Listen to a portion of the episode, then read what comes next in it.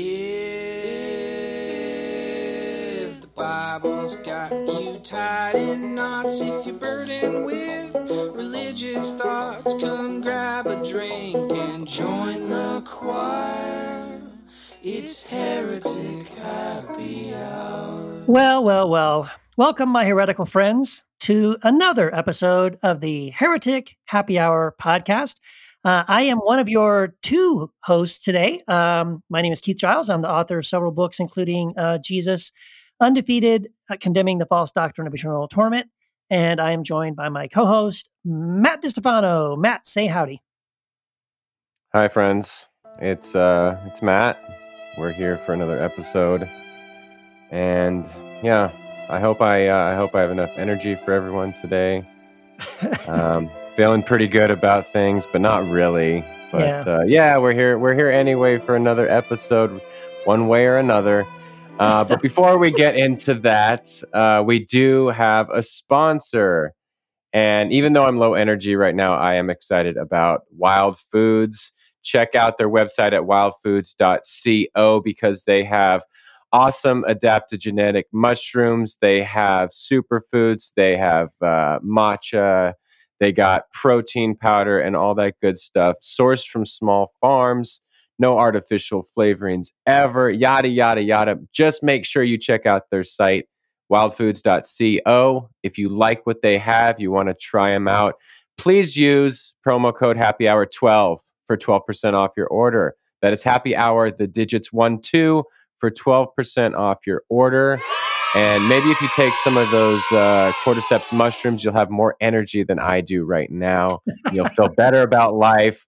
So go do that. Yeah, yeah, yeah. It just feels like the room's a little, um, a little bigger than it used to be. I don't know. It's uh, something, something like it. different. Yeah, it's weird. Anyway, uh, I guess that means it's my my job now to let everyone, all of our listeners, know um, that we have something that I believe pretty much no other podcast in the world has to offer, and uh, it's something we're excited about, and that is a hotline. Because you know, sometimes you're driving down the road you just have a heretical thought or a question you're like you know what? I wonder what those guys think. And you want to be able to reach out and uh, you know ask your question and you can even text it to us if you want but make sure you're not driving. And we would um, if, if you ever want to call us or talk to us now we probably won't answer the phone uh, we have a, an army of operators uh, standing by uh, but you can text us or you can leave a voice message at uh, 240-343 heresy or 240-343-7379 and I do believe we have a voicemail. So cue that up. Hey guys, my name is Jim Myers. I'm a big fan. Thank you for what you guys have been doing for several years now. And uh, I've been going through deconstruction for a while myself. But my reason for calling is uh, probably unique to any call you've had. Um, I am considered by some believers to be a heretic because uh, I am a an avid Bigfoot researcher. I own a store called the Sasquatch Outpost in Bailey, Colorado, and we have a museum devoted to the topic of Sasquatch. And I believe there's evidence that proves that uh, Sasquatch is a human hybrid, which many people from a physical perspective just seem to be unable to handle. So, I think you guys should do a, an episode on this topic, and I would love to be your heretic of the week if you do that episode. Have a great day, and uh, thanks for the hotline. Bye bye. Hmm, hmm.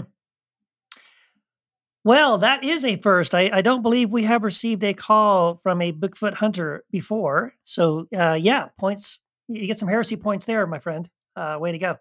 Um, so, Matt, what do you think? Uh, Bigfoot? Uh, well, I I, th- I thought it was a bold move to invite themselves on as a heretic of the week, but I, li- I like it. I like Yeah. boldness.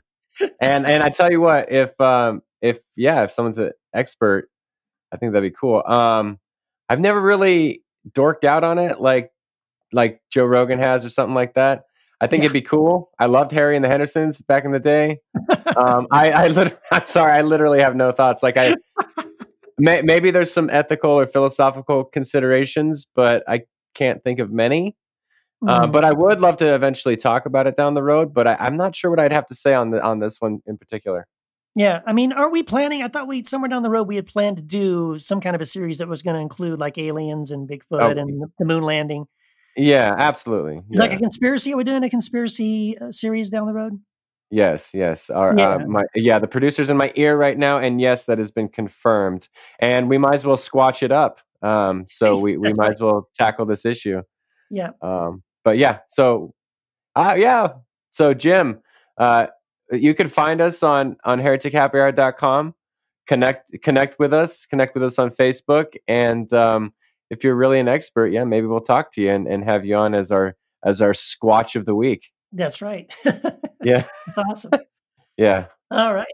But but speaking of heretic of the week, I guess um, I guess it's that time in the show for for that segment. It's the heretic of Wait, wait. Hold on a minute. Hold on. Wait a minute. You know what, Matt? I, I think we need to we need to be honest with people and let them know we have an even bigger announcement. Well, we have a real announcement that we have a hotline. No, no, no, dude. The even bigger, like way, way more, more amazing and, and incredible. Something that's going to get me out of this funk. Yes, something that is going to just blow your freaking mind and change your life, and probably our listeners as well. Can, can we get a drum roll? Can we get a drum What roll, is, what is it? Oh, we need a drum roll. It's that big. Okay. ladies and gentlemen? Yes, we have two new co-hosts of the Heretic Happy Hour podcast. Not one, but two brand new co-hosts, bringing it a grand total of four co-hosts of the Heretic Happy Hour podcast. Um, should I introduce them? Yeah, thank you. Yes. Yes. All right. So we we couldn't keep it to ourselves any longer. We're so thrilled.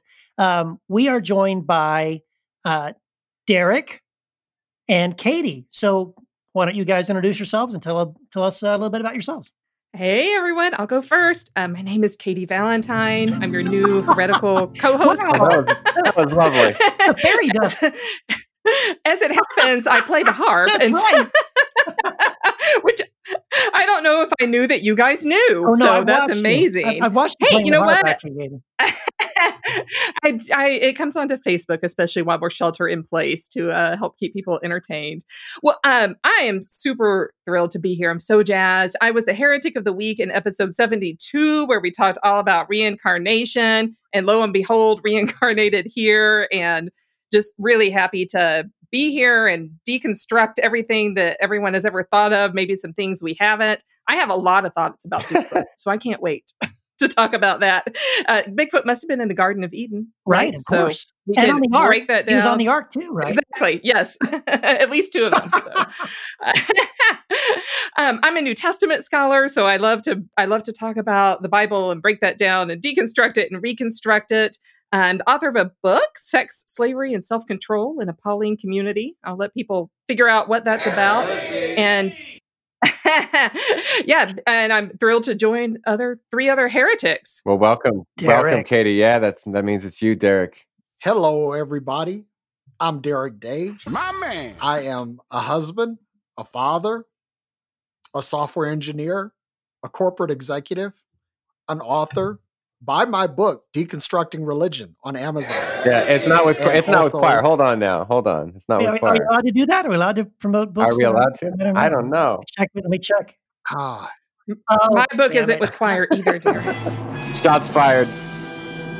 well, I have another book coming up. It's called Love Forward, Moving Forward at the Speed of Love, and hopefully Quoir will Oh. pick it up. Oh yeah. Perhaps. Yeah. who knows hey um so anyway i'm i'm a former pastor former bishop and all of that good stuff and um right now i'm a full-time curmudgeon and i speak Oh, fluent yeah. profanity Oh, well, hold on, hold on. Are- Is there room for both of us on the show? Because I'm the guy who cusses. I, I can't be out cussed on my on, on my own show. fuck you Hey, now, now that's how you started off, Uh, right? Yeah. Ten minutes in, we're and we are rolling. Oh, well done, sir. Uh, well played well played indeed awesome. Wow. So you know, I, I tell you what, uh, and actually, I know Matt and I we have known for a while, you know, that this was coming, and we've just been holding it in and dying. We've been so excited to uh, to announce that Katie and Derek are joining us, and excited for what's new for Heretic Happy Hour 2.0. We're so thrilled now. We finally get to introduce you uh, to everybody, and um, and so we thought for our, for the first episode of Heretic Happy Hour 2.0 that it would be appropriate for us to tackle a topic um, which is probably something that we danced around over the past, you know, however many 70 plus episodes, um, which is penal substitutionary atonement theory. However, we've never actually done an episode dedicated to PSA. And the irony is, is that this is how the Heretic Happy Hour podcast got started. If you don't know the story, basically, before we even knew each other, me and Matt and Jamal, um, we got together and did this little sort of podcast share thing where we did three one hour podcasts on the topic of PSA, and each one of us hosted one of the parts, one of the three parts on our personal uh, blogs. And uh, it was so much fun. We thought, hey, what if we did this all the time? And then that turned into what became the Heretic Happy Hour podcast. So um, I think it's appropriate that we should kind of kick off this second phase of the podcast uh, discussing this very, very important topic penal substitutionary atonement theory. So you guys ready? I'm so ready. Yeah, Penal. I'm ready. I, I well, well, first we should. He said he said penal. Um, I, I guess I guess we need to. Uh, we need to define what that means, right? So, um, should we turn to our, our, our resident scholar? Well, I, yeah, because I can tell you what happened about an hour ago. As I was talking, I was talking with a group, and I was like, "I'm about to go talk about this topic," and they were like, "Penile substitutionary atonement." Why? I was like, no, penal. I had to spell it out. So um, that's where we can begin. It's not right? even sexier when you right say there. it, Katie. That it's just neither neither word is that sexy, you know, to me. But yeah, uh, so my my understanding of PSA is that in a in a nutshell, I'd love to hear what everyone else's impressions are. That God's anger at either humans or at sin was so great. And the word here that we might hear a lot is wrath. Mhm. The wrath of God was so great that could only be satisfied through the sacrifice of Jesus on the cross, which atoned for like all of the sins of humanity. Um, so, in a nutshell, that's Mm. penal substitutionary atonement. Um, have I gotten it right? Uh, there's a lot of details that get factored in in there, and a lot of you know a lot of trauma and a lot of um, uh, a, a lot of theological maneuvering right within that. But kind of at its base level, Yeah, that's that's how that was good. define I think that's right. I mean, um, it's hard. Look, you know, when we discuss something like this, um, a theory that, to be honest, I think, I think anyway, I'm just going to go out on a limb and say, I think the four of us probably don't have a whole lot of respect for this particular atonement theory. Um, No. but yeah, so, but at the same time, I don't want to be too dismissive of of the theory or people that hold the theory. But it's difficult. I'll just be honest. It's hard for me because it's hard for me not to express it the way I hear it, which is kind of like what you said, uh, Katie. Except I probably would take it even more in a flippant direction and say, you know, for God so hated the world um, that he sent Jesus to jump in front of the bullet that was intended for us, so that after he had murdered his own son, then okay, I can love you guys. That's kind of what you do to me. That's what PSA does to the gospel, and it just makes it nonsensical. Um, Yeah, so for a lot of people, for a lot of people, this is probably the default, right? Like it's sort of a default theology and a default understanding. Um, and if you listeners have never deconstructed it, you're like, well, yeah, that's that's sort of where I came from. But what are other options? I don't know. Is right. that and um, people don't know there's another option, and I think that's that's what of- we should discuss. Right? That um, you're right. Most Christians assume this is the there is no other gospel. In fact, in fact, usually this, this is communicated not as an atonement theory, but as the gospel. The gospel is right what you just said, and and it's right? not. It's the only thing. Der- Derek, Yeah. when when you were a pastor, was it was it default for you in your churches? No. Um, basically, in the time that I pastored, it never was the default. Um, it was before I became a pastor. Um, you know, basically, uh, you had to appease this wrathful God, or Jesus had to step in and appease this wrathful God to keep us from being, uh, you know, smoked, for lack of a better term. And honestly, honestly, I think back, I mean, as a parent, I've asked myself, do I hold things against my kids? And do my kids owe me anything? hmm And, and when I look at it through that lens, I say, okay, God's better than me. So surely she knows it better. That's right. Well, and and and isn't isn't that kind of um, why there were other options historically speaking, right? So if we talk about other options when it comes to atonement, th- this isn't like the default even historically. Correct me if I'm wrong. Like there's other there's there, there's other um, ways of talking about it. Uh, for instance, like Christ's victory over death and sin and the devil, whatever we want to talk about with the devil. But but yeah, they recognize that this um, this so I, I'd call it archaic sacrificial way of looking at it. Like the gospel was not that, and we can look at our own children. We can look at our love for one another. We can look at Jesus' love for for others and say that this is not this is not how the Father operates because it's not how I as a father would operate. Exactly. And so y'all are speaking as pretty um, integrated parents, I would say. I hope so. but I do, but I do know people who. I mean, I wonder if this theology kind of takes root because I know people who are um, maybe you know they may they may love their kids to death literally um, they they may be really uh, loving they may have love in their hearts but they cannot express that in ways that are actually healthy and so then this theology the you know the theology that uh, one person can can take on all this suffering and and sort of save God save people from being smoked as uh, I think Derek said earlier the um that makes a lot of sense if you're actually Right. not a good parent No, that's Well, the other yeah. thing too, you know, people people have this sense of retribution, revenge, that things have to be made right, the yin and the yang, right? So in in with all the things, all the bad things that humanity does, there there has to be something that can step in and right the ship. Okay. And and all of this is is just a reflection on our own finite humanity. It doesn't look at things from a very uh, from a, a, a global how can I say a divine point of view, a divine perspective. It, we we want revenge Mhm. when when something goes wrong. When we're done when we're done wrong. Somebody had uh, matter of fact, it was Mike Williams as the guy. He said this. He said that people are not really hung up on Hitler going to heaven. That that's not the problem. It's their cousin Denise that snapped stabbed them in the back. Mhm. You know, Denise, that bitch. You know, she did that to me. I thought Carole Baskins was that bitch. ah! Well, it- you know, it, it's always somebody. And Yeah. and so we we look at, at Jesus as the guy who steps in and and quenches the wrath of God. And and that's and and it's absolutely crazy. And I'll get into it a little bit more. I'm going to shut up now. Well, it's what it's what makes a good movie, right? Like if every movie ended with with oh, and then no one sought revenge and they all worked it out and reconciled, there would be no conflict, right? There'd be sort of no satisfaction. We take a lot of satisfaction in the bad, you know, the bad guy or the good guy in the case of Jesus, um, kind of getting you know this sort of revenge satisfaction. yeah, I mean, Well, it's like yeah. God the f- it is is instead of looking at it as God the Father, they're looking at it as the Godfather. I mean, it you know, blood Right. is spilled, it's got to be repaid. Damn it. right.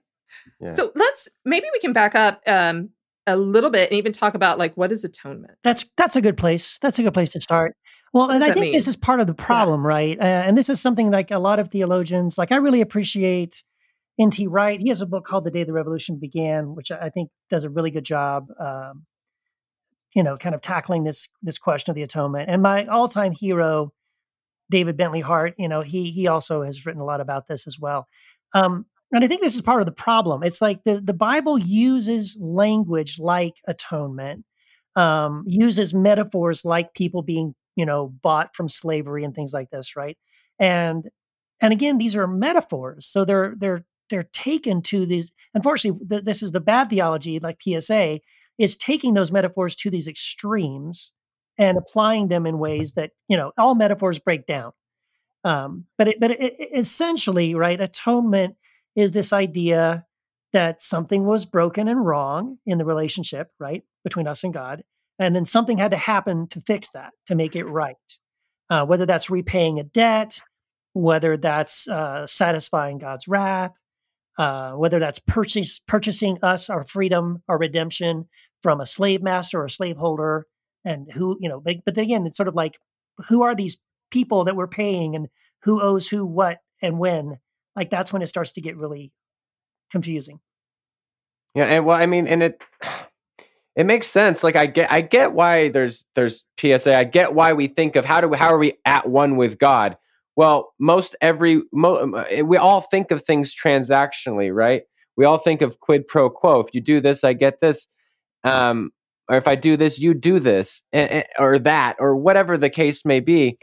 And and on one hand, I get why we do that. This is how most of our relationships tend to be, whether economically, politically, whatever. Um, this is how we've thought of the gods all throughout the uh, the the history of humanity, as far as we have like written language, and and we, we see this playing out with how we view that. But it just seems like if the gospel is going to be different, if it's going to be set apart, if it's going to be good news, not the same old news, it's it penal substitution is just so lacking and and, in setting it apart. Well, here's here's something. I I want to throw this in here.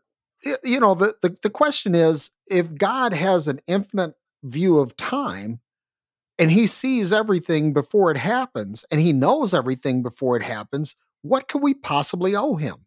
Mhm. And so where I am theologically now is that we didn't need to be born again. We were born right the first time. And we don't owe God anything because everything was right the first time. I mean, it, it- it basically, uh, and and what Jesus came to do, that's a totally different subject for a totally different time. But in the sense of atonement, in my understanding of Scripture, there is nothing to atone for, Uh, because it, it- we we were taught that atonement means to be made at one with, and that was the the theological cliche. But the reality is, we're one with God from the beginning. We're part of Source from the beginning. There was never any separation, and there was never any fall, and there was never anything wrong that required us to be atoned for or reborn for. Yeah. And so the the theory, you know, I uh, as I was researching, there's a lot of different ways to get there that I've that I've seen just on different websites and in different sermons and different experiences, but they all require exactly what Derek just said. Um, they start with the fall, if we believe that there's a fall, which I don't either, and then there's a lot of scripture jumping all over the Old Testament and then into the New Testament to kind of end up with this like God is so angry at us that Jesus had to um, assume, like assume that debt, assume that scapegoat, and be this kind of final sacrifice. Biblical hopscotch. Right. Yeah. Yeah, a lot of hopscotching, right? Per the the fancy word proof texting, but yeah, a lot of hopscotching. But you know what you said, if God knows everything, what is there to atone for? So I actually I'm not I'm not convinced that God does know everything. Um, that we all I know, right?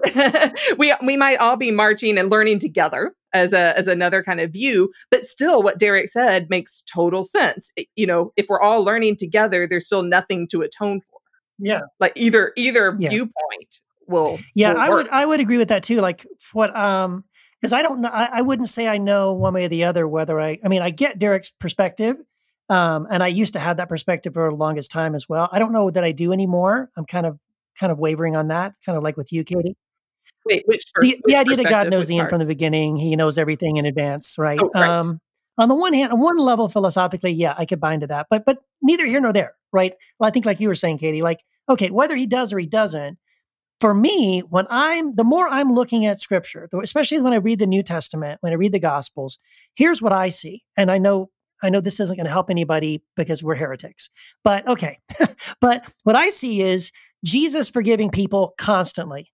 Before they even ask him for forgiveness, it's just his default position. In fact, not only does he forgive uh, instantly everyone he talks to before the cross, um, he never forgives anyone after the cross. That's what's really weird to me. All the forgiving that he does is before the cross, or even during as he's being crucified. Um, and then the other thing is, so I, so I go, okay, but Jesus says he only does what he sees the Father doing. Okay, what do I see Jesus doing? Forgiving people constantly, left and right. Oh, so that must be what the Father is doing. Um, when I and then when I read the Gospel of John, I see Jesus saying, um, you know, the Father doesn't judge; he he he has left all the judgment to the Son. And then later on, Jesus says, "And I judge no one."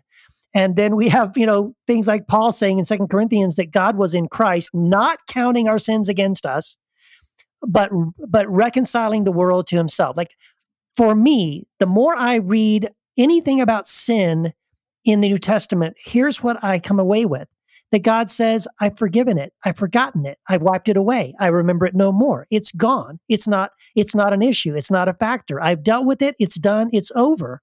And so to me, that's the whole atonement theory thing just kind of becomes why are we so focused on this? Like 2,000 years later, why are we still trying to hammer home this atonement theory thing and deal? It's, it's like we act as if we're still trying to deal with sin. And yet at the same time, we're saying, here's Jesus, the Lamb of God who took away the sins of the world. But what it ends up being is it's the Lamb of God that keeps reminding me of my sinfulness constantly. And that's all he's ever there for is to remind me what a sinner I am. But that's not what it's about. And that that's what kind of drives me crazy. Well, to, to answer your question, to answer the proverbial, must there be scapegoats? Yes, we still need scapegoats. And, and I see because I'm not sure what that soundbite I was. don't know what that was either. we haven't we haven't fully accepted the power of the cross and, be- and and and the proof of that is we still need an us and a them and we need to be the us and those who accept the sa- sacrifice and a them those who don't accept the quote unquote sacrifice it's just in our human nature and we miss we miss i think the power especially in acts we have this um almost formula that this man you crucified meaning humanity crucified but god raised him up Yes. this is the trajectory of it. It, it. It's it's about it's about what we have done to expose not only how we scapegoat each other, but how that uh, that economy of exchange has nothing to do with divinity. It's all projection. Yes. The irony the in the Old Testament, the scapegoat actually doesn't ever get sacrificed. That's right. it's like Right, sent out I into the desert. That's right? right, yeah. Exactly.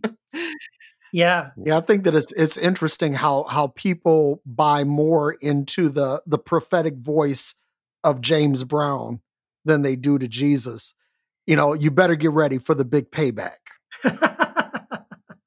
Took me a minute there. I mm. like it. I like the yeah, musical I may not know karate, but I know crazy.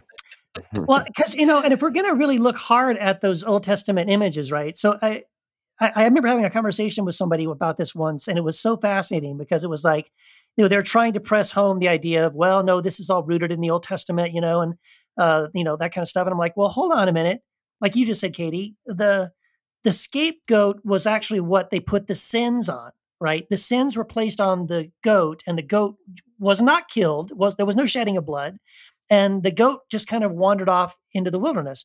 And the lamb model, the sort of Passover lamb, the Lamb of God kind of thing, that was never about sin. It wasn't about anyone's sins being forgiven. Like, so there's actually sort of a con, like a uh, a confusion of metaphors, right? That has that had gotten um, kind of confused and, and applied in different ways that I really don't even think the scriptures uh, support. Yeah, sacri- and right. So sacrifices could be there were sin offering sacrifices, but there were a lot of other kinds as well. Right, but there's also a lot of there's also a lot of examples. Uh, I don't have them in front of me, unfortunately, but I, I, I um a guy named Santo Calarco actually did a really great study, so I can't take credit for it at all. But but I I uh, he it was something like seven or eight examples in the scriptures, Old Testament, of where God forgave sins without the shedding of blood. Like that's even Old Testament. Like there's so many Mhm. oppor- so many times where God forgave people's sins and there was no shedding of blood. So even then, it's not true that there is no forgiveness without the shedding of blood. That isn't the case, actually. Well, and I'm I'm Yeah, reminded David too. David was forgiven without shedding of blood. That's Who right. was that, Derek? With his just I said David was yeah. forgiven without the shedding of blood for his transgression with Bathsheba. Well, I'm reminded right. too of the prophets who talk about they they don't deny the sacrificial system, but they don't prioritize it. Like Micah, you know, um, that you can you can sacrifice all this, but you can have ten thousand rivers of oil. But actually, what I care most about is what's in your heart. Right. Right. Like God is prioritizing what is inside people's hearts, and and and the co- the prophets seem to be constantly critiquing. You can't just offer a sacrifice and call it done without doing the inner work. Like there, are, people are always being called to do the inner work. Yeah, exactly. Yeah, and and I think that the penal substitution folks wouldn't um wouldn't deny that. I just think then they they they paint a distorted picture of God and God's anger as if as if we can balance out love and wrath with with simply a transaction or with accepting something. Like I I, I don't understand how the two create this like dichotomy um yeah i've never understood that. I've never understood how how we can say well yeah we we must balance god's wrath with god's love. And and going back to something derek said earlier I, as a father i i, I never experienced that. I, I don't i don't pick the justice or wrath card when my daughter messes up or the love card you know when i when i want to. It's all got to be out of this outpouring of love But and certainly god must be better than me Yeah, but and I agree with that. But like to Katie's point earlier, um, there are some families that are also very confused about love and how love is expressed and how fathers treat their children or even mothers treat Okay. their children, right? Oh, and they're yeah so, so that sometimes does get twisted, and and maybe even Christianity ends up, um, you know, in some some screwy way, justifying that kind of behavior, right? Like, well, I love you, and the same way God, the, you know, the God, Father God loves His Son. He He chastened him. He He disciplined him. He you know on the cross He poured out His wrath on him because He loved him. Um, you could, uh, and I don't know that anyone actually does that, but subconsciously, I think there are many churches that really hammer home this idea that sort Oh, of absolutely. justify it justifies this corporate punishment uh, at the home level where I'm the parent and this is the way I show love. And if nothing else, it's the way my parents showed love. So I'm going to show you love the same way by beating the living crap out of you.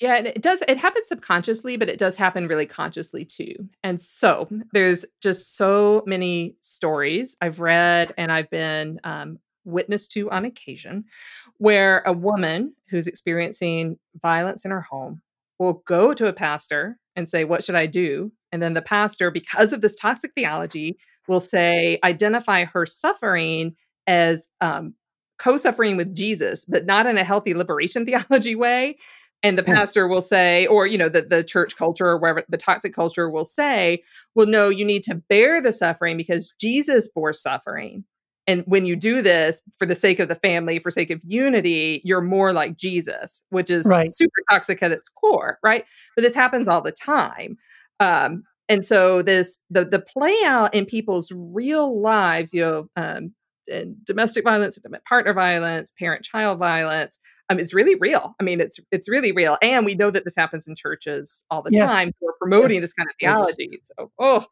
classic chicken and the egg uh, theology, right? Which comes first, the chicken or the egg? I- Are, are we uh, are we living out our lives in God's image, or have we recreated God in our image? And and that's really what it comes down to. It's like people project Yep. what they what they want, and and basically God then becomes an extension of their own psyche. You know, I'm you know I'm a shitty person, therefore God has to be a shitty person. right. And that's I mean, really, that's that's what it comes down to. yeah. And I'm a shitty person, so God must be the ultimate shitty person. Oh, absolutely. yeah, Yeah. Or I'm so angry at myself, hmm right? Or so disgusted with myself and my own actions that I can't admit it. And so there's this theological framework that lets me um, continue my own behavior without changing.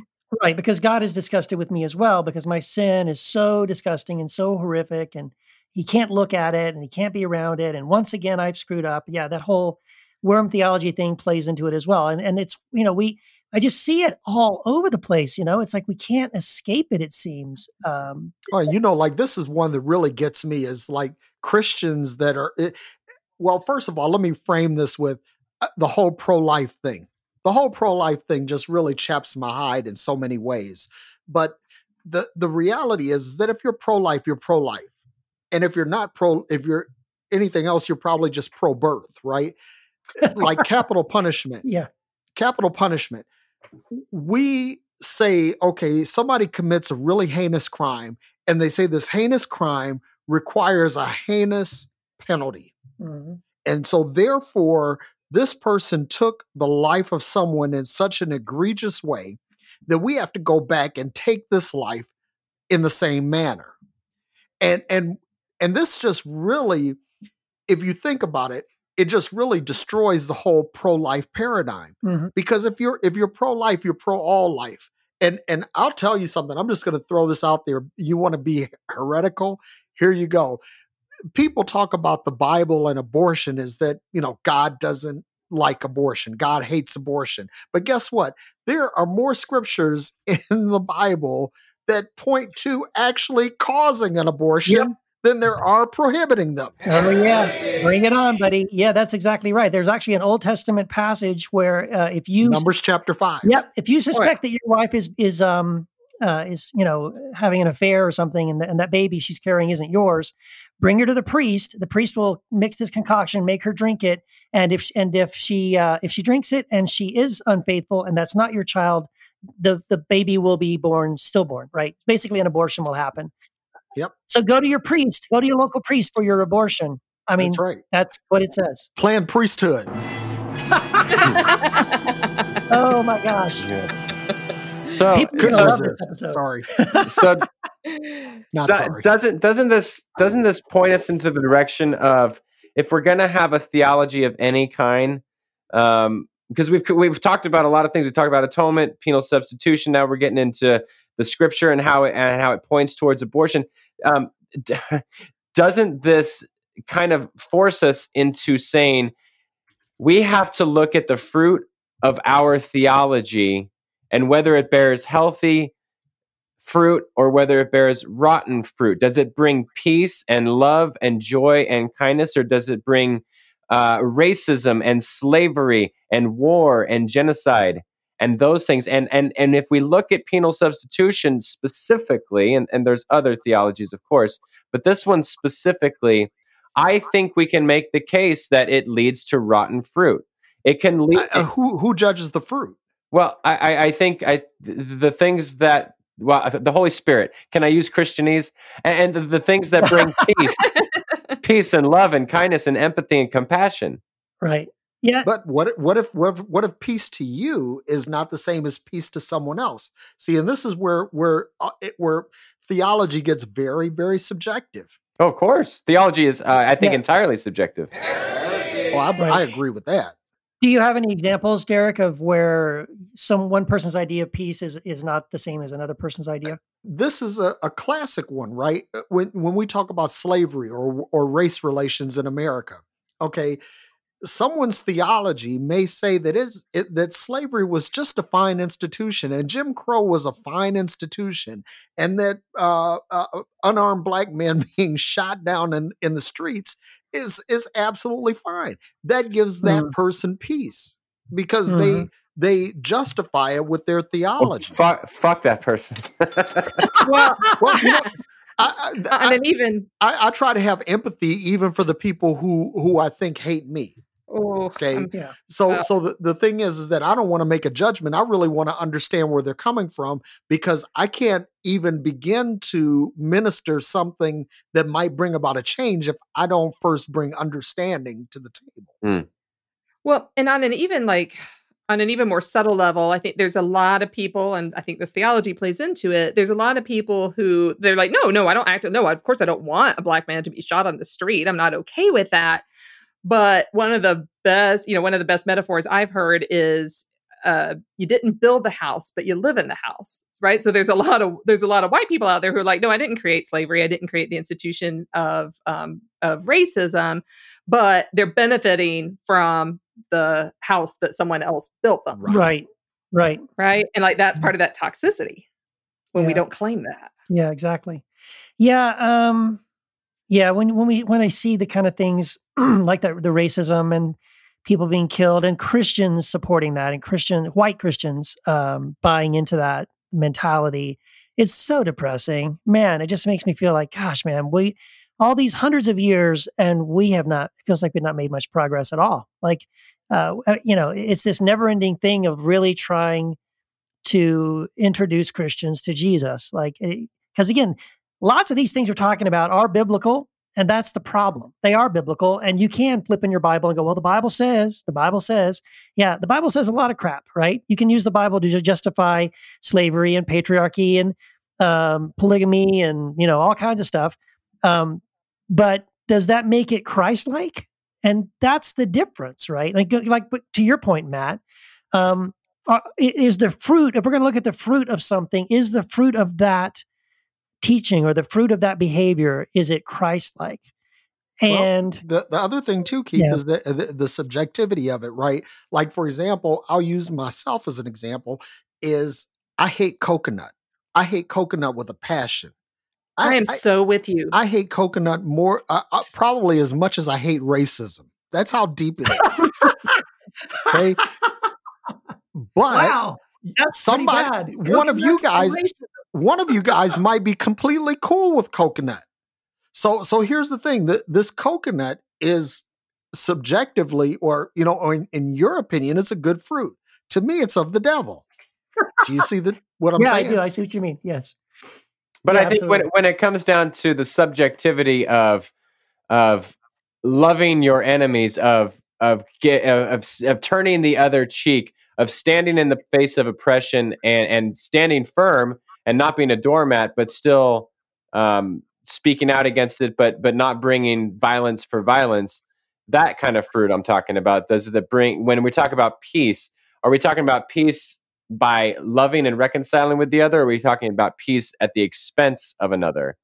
Right. And see, that's yeah, where I think. Where, yeah and and I get yeah. that. that. That's, that's even where the love your enemy can get really tricky, right? Because this right. is like something that in domestic violence situation can be turned against the person who's being abused. Yeah. Right. They go to someone and get help. No, no, you need to identify with Jesus as the sufferer. Oh, we'll just turn the other cheek. Mm-hmm. Yeah, right. No, and so that like that even can become twisted. I, I don't think that's what Jesus meant. No, it's not. Be really no. clear. I don't think that's what Jesus meant at all. No, and that, and you know that's that is a worthy topic, and, and I, maybe we should tackle that down the road. But but I, I totally agree with you on that. I think um, a lot of the times Jesus' words have been twisted when when he, he was trying to say was to give power back to the woman, which in that society had no power, especially when it came to divorce and things like that. Um, so he was trying to give to transfer power back into the hands of women. Uh, but instead, a lot of those things have been twisted back around to be oh, just stay married to this guy, even if he beats you because he hasn't cheated on you. And, and you know, Jesus said, you know, the only grounds for divorce is uh, adultery. Like, no, he's abusing you. Uh, he's he's physically abusing you. He's verbally abusing you. He's emotionally, psychologically abusing you and the children. You should get out of there. And Jesus would be, would tell you to do yeah. that because because the spirit of what Jesus was saying was to to recognize that women were oppressed and to try to give women power um, so that they they would have uh, even more more power than men had in the in the marriage. Well, you know who funded the early Jesus movement? Single wealthy widows. That's exactly right. So right there. Um, I do have uh, just in case listeners are if this is resonating at a deep level with anyone and you feel like you are unsafe or you suspect that maybe you're in a situation that's violent, this can happen to men, this can happen to women, it can happen to absolutely anyone or maybe someone that you love is. I do want to give you a number. I don't want you to have to wait until the end of, of the show, but maybe we can put it in the show notes too. And this is just a hotline and it's absolutely open to anyone. Um, I have called hotlines before when I didn't know what to do to help someone. So you don't have to be in the situation to use the hotline. But that uh, domestic violence hotline is 1 800 799 7233. That's in the United States. Uh, 1 800 799 7233. And a lot of these hotlines, their websites also have text and chat. So you don't even have to call if you're not comfortable with that. Mm. And you know, I want to throw something out here real quick. Another personal note is that uh, it, when it comes to domestic violence, uh, ladies, gentlemen, uh, you know, friends of all ages, if you're in a domestic violence situation, the best thing for you to do is to get away from it. I'm not going to tell you to try to work it out. And the reason why I say this is that in my own family, uh, domestic violence literally ended up in death. Mm. So, with with that being said, uh, there is no reason and I'm, I'm going to tell you this this whole thing about penal substitutionary atonement and and someone trying to uh, put a wrapper on domestic violence uh, under the auspices of PSA is absolute bullshit. Hmm. You know, it, listen, if you're in a domestic violence situation, get out. Yeah. You know, make like Key and Peele and get out. yeah we know we know it's hard we it's real it's incredibly hard when you're in the situation because sometimes Right. you don't even know you're in it and so that's why this number is really good if you're not sure call the number these people are so compassionate they'll they'll they'll be really really helpful but you know what i'm really curious about too are like what are what are our what are our alternatives to psa Mm. Well, there's so many. There's so many. Every every everything else. no, Well, there's ransom theory. There's Christus Victor theory. Um, what's what's some other ones? Well, I mean, before we even get into that, I will say that there's there's no there's no theory in and and I'm we're not using theory like scientists would. There's no, No. theory that that actually talks about the cross in a universal way that just wraps it up with a nice little bow. Right. And, and and so we can talk about moral influence, um, and which I think is great. Jesus is someone who whom we can follow. It says this throughout John. Uh, I, I like that. I like that there's this, uh, especially thinking of things in a Girardian way. Like, is there someone I can not get into a rivalry situation with? Oh, great, that's Jesus. He says, "Follow me." Fantastic. So I like that. Christus Victor, Christ's victory over death. If we affirm the resurrection, we don't have to live with this neurotic anxiety of, of death. Okay, great. I love that. Um, there is, yeah, the ransom thing. I don't know. We talked about the devil a couple, you know, on a couple episodes back. Right. I don't know how I feel about all that, but sure, I mean, we can use that sort of language. But but I don't think we can use the PSA language with any sort of satisfaction, and that's why we that's why some great theologians have called it divine child abuse. That's why we've Right. talked about domestic abuse on this because there is a tie-in. There is a relate. There is there is something. It's not like it necessarily causes people to go hit other people. I'm not. I don't think any of us are saying that. Like it's it's literally like, oh well, Jesus got his ass kicked, so I get to kick people's ass. Maybe it's not overt like that, but there does seem to be a correlative. Like what we believe about God matters, Right. and and, yeah. and if Yeah. if we believe that about God, we might do it to other people. Well, and I, you know, at the high level PSA, you know, at the at the thirty thousand foot view, I'm like, well, it's like, you know, I may not subscribe to it particularly, but okay, what harm is it doing? But when I see the harm, Yeah. you know, of people go, mm-hmm. you know, people asking like, do I have to stay in this? And other people saying, yeah, like because Jesus suffered. That's harm. Yeah. That I mean, that's real harm. So one of my issues with PSA is it's so focused on the cross, and obviously the cross is important. Um, Is we it? have named. well, Derek, Derek's going to stop you right for there. historical purposes. Hold on Yes, exactly. Another another episode. But the, it's so focused on the cross and on suffering in a way that the gospels don't even focus that No. much on the suffering of That's right. Jesus. We don't it doesn't focus on the resurrection. So one thing that I found really interesting and helpful on my journey was um, the work of Rita Nakashima Brock. And she talks about how the she did all this research in the first several hundred years of Christianity that it wasn't until post Constantine that the focus of the Eucharist was on the sacrificial Mhm. Christ. And until then, it was on the living Christ, the resurrected Christ. Yeah. Hmm. So for me, that's a beautiful model. It's the um, it's the defeat of the finite yeah.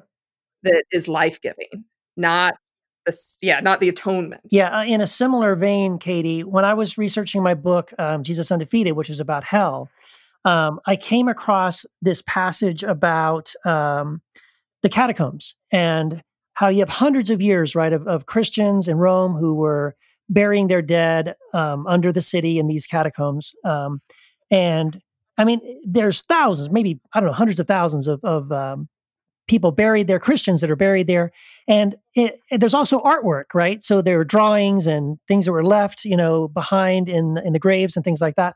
And here's what blew my mind: that there's not one example of the cross. There's no cross. Right.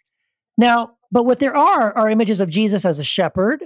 There's images of Jesus with the bread and the wine. There's images of Jesus, you know, um, doing the miracle of the fish and the loaves. There, that there's and there's there's images of the resurrection. And so the emphasis was on the life of Christ, the miracles of Christ, and the resurrection of Christ, and no crosses. That blew my mind. because now it would it- be like us wearing an electric chair around our necks. yes. Well, yeah. See, Well, that's you know, right. Think about this. If we if we go back to identity, back to the beginning, you know, in the beginning, God steps out of eternity into nothing and he creates some stuff, right? Well, what is he created from? He only has himself as a raw material. So God is love. Everything therefore is made of love. Right. So the the the key then, if you look at Jesus as our example, as our paradigm, he's showing us that we are love, that we that we are begotten of love, and that we are of the substance of love, and that we are to reflect this love, and that when we do this, that the miraculous happens. And so that's why I was saying when Katie uh, said the cross is important. Now, again, this is me, just me, me personally. I don't believe that the cross is important. I believe that you could put crime scene tape around the cross and you could pretty much sum it up there, right? It's the scene of a homicide. The opinions the expressed story. by some of the hosts on this podcast do not reflect those of the Heretic Happy Hour podcast or its subsidiaries. Can can I can I Well- agree and disagree and say that it's not it's not important in the way some people say it's important, but maybe Yeah. it's just what, one of those little reminders that you know what when you don't remember your identity, when you treat each other as other, this is what happens. And this is just I mean, so maybe we don't swing the pendulum one way or the other too far and we say, well this is just a nice little friendly reminder that when you fuck it up this bad, you kill God. And Yeah. and and and God still loves you and but when we and we live in that identity but let's not forget that and here's the reminder Right. And that's Can I tell a joke? we And- and is it- you Can I tell a joke right here? Here's the perfect time. I- I re- This is the perfect time for a joke. Let's do it. I, I, listen, so there's this there's this kid, and he's you know he's screwing it up royally in school. So his parents take him out of public school and they put him in private school, and all of a sudden his grades shoot up, is especially his math. And so they ask him, they say, "Well, Johnny, why are you doing so much better? Is it because you have more one-on-one instruction?" And Johnny says, "No, uh, no, that's not. Is it better books? Is it better instruction? No, no, no. And uh, well, what is it?" And Johnny said, When I saw that guy nailed to the plus sign above the chalkboard, I knew they meant business about this shit. Oh my gosh. Oh, it's hard to follow that, but I'm going to try. That was funny. So the when we talk about though the the cross, when we talk about wrath, the word wrath I think is too old fashioned and it doesn't quite capture I think what the Greek meant. I think anger is a better word. It talks about God's anger. I don't actually have a problem with God being angry. I just don't think God's angry at me. right. Right. So, but God, Oh, how uh, I convenient, don't, I I Katie. don't think so. I know, right? How but right, like, but uh, as Matt was saying, right. So when I, I don't have a, I don't have a problem with thinking that God is angry at systems of injustice, Right. right? About right. racial uh, lack of racial racial reconciliation, about you know white people not caring if black people are shot in the street, about domestic violence. I have no problem with God being uh, really angry at that, with God being angry at a system that could you know right nail someone to a to a crucifix, nail many someone's to a crucifix in the ancient world. Mhm. So I wonder if that's like a helpful way to think about God's anger because that I can participate in. I can do something about that in the world. Right. Yeah. Yeah, I, de- I definitely don't. Yeah, I, I there's there's some of these like sort of I don't even know what they're called fluff pop theologian types out there who God's never angry at, at anything. It's like, oh, so he's not he's not angry when a when a black guy goes running and jogging and doing the thing that he loves and, and some white folks kill him. God God's not angry about that. I'm like, I, I I don't know that God because I think God is angry at that. And the and the and the Mhm. You know, systems I, that I don't to think that. he's angry. You don't? I think he's disappointed. Yeah. Oh, I think that's even worse, right? because, As the old you know, adage is. Well, it, well, you know, it, it's like he's saddened by it, and, Yeah. and he's saddened by it because we don't exercise the dominion that he gave us to fix the problem. You know, but if if God were angry, and I, honestly, you know, we we talk about like the Hulk and Bruce Banner. Bruce Banner says, "You wouldn't like me when I'm angry." Listen. If if Bruce Banner can you know can get ill like that, then God really can you know go off the, off the deep end. So it the anger of God, I don't think is being kindled by any of this, but I think that he's sorely, you know, disappointed and maybe even a little disgusted. Well, we're only disappointed when we have expectations. That's right. Yeah. right. That's what produces uh, that what's that's what produces disappointment. And I don't I don't have a problem believing that God has some expectations for humanity. Um, I just don't think that the wrath, you know, Yeah. that, that I go, want to go in a different direction than um, PSA because that's like the never-ending loop Yeah. of uh, violent Yeah. fear. I agree. I, I think um, I think that word wrath has been totally taken. Well, eh, not only not only is it taken out of context, I think even in the way it's used, I think it's a misunderstanding. Because most of the time, when you see in the Old Testament, for example, when they talk about the wrath of God, it's usually um, I, I think it's just a very primitive way to try to explain and understand something. Oh, this these locusts came and ate our crops, and now no one has any food. Well, why? Oh, it must be that God is angry. It's the wrath of God. Is it really that God was angry, or is it this is the best way they had to understand because something bad happened? Oh, it must be because Bingo. God was angry, right? Um, so that I kind of I kind of lean more like what Derek is saying. Like I really don't think God is wrathful. I I think God is love. I agree with Derek. I think God is love. I think when we look at the, for example, the fruits of the Spirit, right? The, where, where does that come from? These are the attributes of God expressed by the Spirit of God. And what are those attributes? Love, joy, peace, patience, kindness, goodness, self control, wrath. but not, but not wrath. damn it! And No. and, and so wrath is not part of his character, right? Um, and I, I just got to read this because I, I looked this up before the show, and I love this quote. I, I mentioned David Bentley Hart a minute ago, and I found this quote from him about uh, penal substitutionary atonement theory. And he says, "The reformed language of Jesus dying on the cross under the wrath of judgment, the wrath and judgment of God, I take to be a disastrous confusion of fragments of completely unrelated passages of Scripture, as well as a rather blasphemous misre- misrepresentation of the nature of God and of His action in Christ." Amen. Boom. Yes, there No, go. no one, no Yeah, one, no one puts like- it better than David Bentley Hart. I mean, he can be the most scathing um, polemicist out there, and I love him for Yeah. it. Me too. I love him. That, there's an irony here, though. We're talking about the fruits of the Spirit, Mhm. you know, which are mentioned in Galatians. You know who the main uh, New Testament author is who talks about wrath is, of course, Paul. Um, but uh, what I want to point out is that the wrath, the anger, I think it's really anger. The anger language in Paul isn't directed so much at individuals because one of the ways this gets really toxic is that like we always feel personally responsible for Jesus' death Right. right? Like like God is so mad at me and I caused this, and right. So it's in this weird, weird, like never ending um, toxic relationship. We nailed But- it to the plus sign. Yeah, exactly. Right. But the um so Paul talks about this and the book of Revelation. And other than that, I not so much. So one of the ways I see this is Jesus dies on the cross. I think that's just indisputable historical fact. Like the Paul, our earliest New Testament writer, says over and over again Christ crucified, Christ crucified, Christ crucified. But it was embarrassing. It was really embarrassing for the early Christians. So they all have to figure out why in the world did this happen? And so we get Paul and atonement, but I think the Gospels tell a different story Right. about why Jesus died on the cross. So I love it that in the New Testament, I believe we have, and in the early church, we have a multiplicity of opinions Mhm. About why Jesus had to die. So to me, that's super cool. Atonement's one of them, but not the only one. Right. But did he? Did he have Did to he die? have Did he- to? Oh, I don't think he had th- to. well, they're all explaining why he died. Yes. There you go. Yes, because that's another question. Thank you, that's another, Thank you. that's another episode. That's another episode. Did he have to die? And that is a great question. It's um, yeah, but but that would be fun. yeah, It'd be fun to talk about. down the road. Yeah, Katie's stimulating all this really deep intellectual thought in my head right now. It's like it's it's it's painful. I'll make a PowerPoint.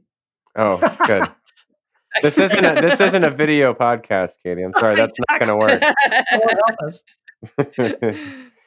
yeah, I, I I don't know. I um I I think uh, for as for as much as I love Paul, I think some of the time sometimes we can read some stuff in Paul that that gets twisted as well. And and I don't know, Katie, if you're familiar with Doug Campbell and with scholars who have the apocalyptic view of how to read Paul.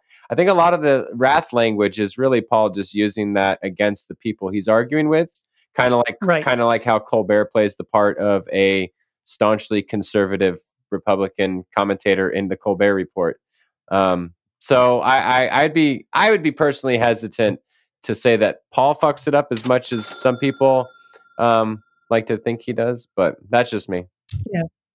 Well, I'm uh, I'm one of those feminist New Testament scholars who actually really likes Paul. Like Oh, I, that's you my go. research All is right. actually on Paul. So, Well, but but he's not. He's but we're essentially we're reading other people's mail. Like Right. we're Right. reading an insider conversation, and we're we're not privy to all parts of it. So that's what makes it fun and tricky and also potentially toxic. Right. Totally. Well, and again, that's also another topic because, like, for I, I also kind of like Paul, but I, uh, and I also don't. I think Paul gets a bad rap when it comes to women because I think most of the passages that are anti-women are either misunderstandings of what Paul's actually saying, sometimes on purpose because the translations are bad, or other times it's just flat out you're reading a letter not written by Paul. Now, I'm going to say this just so that I could be really heretical. I got issues with Paul. Oh, I got issues. Yeah, well, no, I, I, I, have, I, when you have more than one issue, you have a, a subscription, and I've got a subscription Paul. Paul doesn't give a shit. That's that's that's fodder for another episode. Yeah, I mean, really. It, well, let me. Can I sum this up by just saying I'll, I'll throw this out here just so that uh, I can really like piss somebody off. But fuck Paul. oh, Oh man. Woo! We need we need to have a we need to have a, a, a like in defense of sympathy for Paul episode. yeah, yeah. And Yeah. with- And with that, or maybe a come to Jesus moment for Derek. Yeah. I don't know. right. Whichever comes first. No, speak your. You know what? Speak your truth. It's only by like expressing our anger at the at either the the historical figure. No problem. No problem there. He's a person. He was flawed, made mistakes, Yep. sinned. Yep. Um, and at the ways the texts have been used, which you know Paul is going to just take the cake with the cherry on top about um, ab- you know abusive uses of scripture for toxic purposes. Yeah. Exactly. So yeah, why why not say fuck you, Paul? That's fine. Paul's there's no lightning bolt has come down. We're all okay. That's right. Yep. It's only by talking about it that we can um you know see what's next. Yeah. the lightning bolt is coming in the next life, Katie. Haven't you read your Bible? In the next Well, I got to go back and listen to my episode. Oh yeah, true. great, great plug for reincarnation. But um, yes, exactly. yes, great conversation. I enjoyed it. I wanted to keep it going, but we're going to have to shut this thing down soon. But I first want to leave our listeners with a reminder that we have a website. It's heretichappyhour.com. Please bookmark that because you're going to get updates on new episodes. You're going to be able to browse our store. We have shirts, sweatshirts, we've got mugs. We've got pillows even that are hilarious. Make sure you check those out. heretichappyhour.com. Cool. I would love to tell you all about our Facebook groups. First of all, if you're not part of Heresy After Hours, come and join. It's absolutely for anyone. Uh, free group. It's connected to the podcast, and people post fantastic memes, pictures, jokes, and articles on there. So if you're not on that in that Facebook group, you're missing out. But we also have a group for Patreons only. And so if you're not supporting us on Patreon, we would uh, ask you to consider that for as little as $2 a month. And then you get access to a private group that all the co hosts are in. And we can have conversations with you and tell you everything that's going on behind the scenes and what's on our minds. So we would love to see you in there. Once you subscribe on Patreon and give your donation, then we can add you to the group. Yep, that's right. And you know what? If you can't get enough of the Heretic Happy podcast, and I know, I, I I feel your pain. I know it's so good, and you don't want it to end. And guess what? For as little as two dollars a month, I mean, come on, two dollars a month. Do you have enough change under your probably your car seat, right? Two dollars a month, you can do it. I believe in you. And when, for two dollars a month or more, if you're so inclined, you unlock so much awesome stuff. I'm talking bonus content, bonus interviews with our amazing heretics of the week, um, other just cool stuff, funny stuff, great stuff. And as Katie mentioned, you get exclusive access to the Heretic Happy Hour Facebook group. So please join us at patreon.com slash heretic happy hour, and we'll see you there. And you want to make sure that you go out to iTunes and give this podcast the highest possible rating that you can give it. Five stars, six stars, seven stars. I don't care how many stars. And give it give until you see stars. but rate this podcast highly because these people really pour out their hearts, minds, and souls into this for your benefit. Mm. So rate That's it right. highly. Cheers. No, Or I'll come get no you. one star reviews, please. Come on now. no, no. Good stuff, guys. Hey, we did it. Our first episode. First episode. Heresy. Woohoo!